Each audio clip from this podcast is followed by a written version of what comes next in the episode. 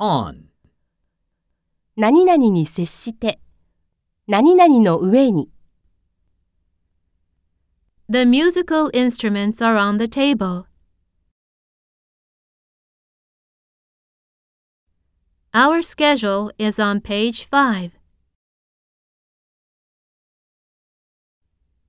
The timetable is on the wall.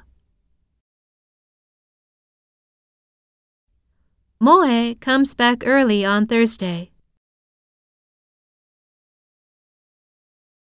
put on, Kay put his coat on and left his house. on business, Tetsuya went to Kyoto on business. watch the news on TV, talk on the phone, go on a picnic,